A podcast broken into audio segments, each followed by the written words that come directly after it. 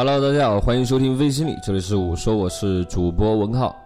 那么众所周知啊，肇事者必担责。但是呢，在湖南常德啊，最近却发生了一件颠覆想象的事情：一名12岁的男孩骑车撞倒一位老人，致其不治身亡。但是呢，老人的子女却没有追究任何责任，将老人埋葬后选择了离开。离别前，他们还交代孩子的母亲不要把这个消息告诉孩子。孩子以后的人生路还很长。在6月20号晚上8点半，12岁的少年在夜色中骑着自行车往家赶。晚上8、9点，是时候该回家吃饭。但是呢，妈妈等到的却是孩子哭泣的电话。孩子打电话来说撞了人，撞倒了一个老爷爷，说自己摔倒了，站起来之后看到那个老爷爷也倒在了地上。这位老人呢是退休干部，67岁。本来和自己儿子女儿在长沙居住，但是呢那2天回了老家和战友聚会。老人子女当晚11点后陆续赶到了常德，但是呢老人已经不治身亡。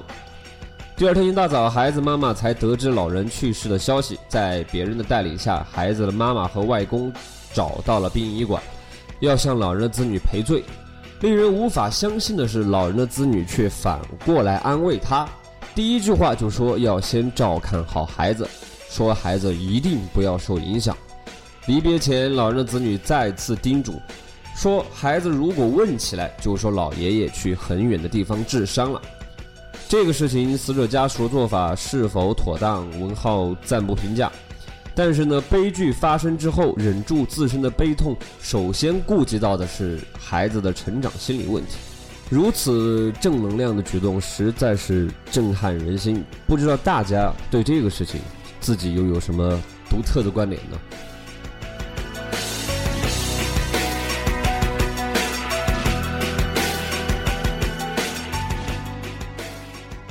上海一家艺术院校的大四女生小安，原本有着一张温文尔雅的江南女子之貌。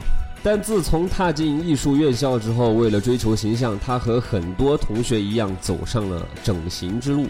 小安希望自己像欧美女子一样，有一张凹凸的欧版脸。几年间，她在脸上频繁进行大小手术，光是鼻子就做了6次。即使现在看上去像真人版的芭比娃娃，但她仍不满意效果。小安身材高挑，皮肤白皙，经过几年的整容，她已经拥有了一张令人羡慕的绝美脸庞。说起她多次整形的经历，她总是滔滔不绝，非常乐于与人分享。小安说，现在自己混血的形象总是能在人群中引起关注，她非常享受这种感觉。小安介绍，她第1次整形是在上大学之前瞒着父母花了800块钱做的隆鼻手术。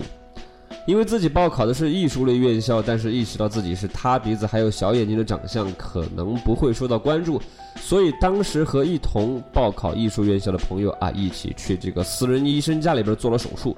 当时呢也没有想过正规不正规。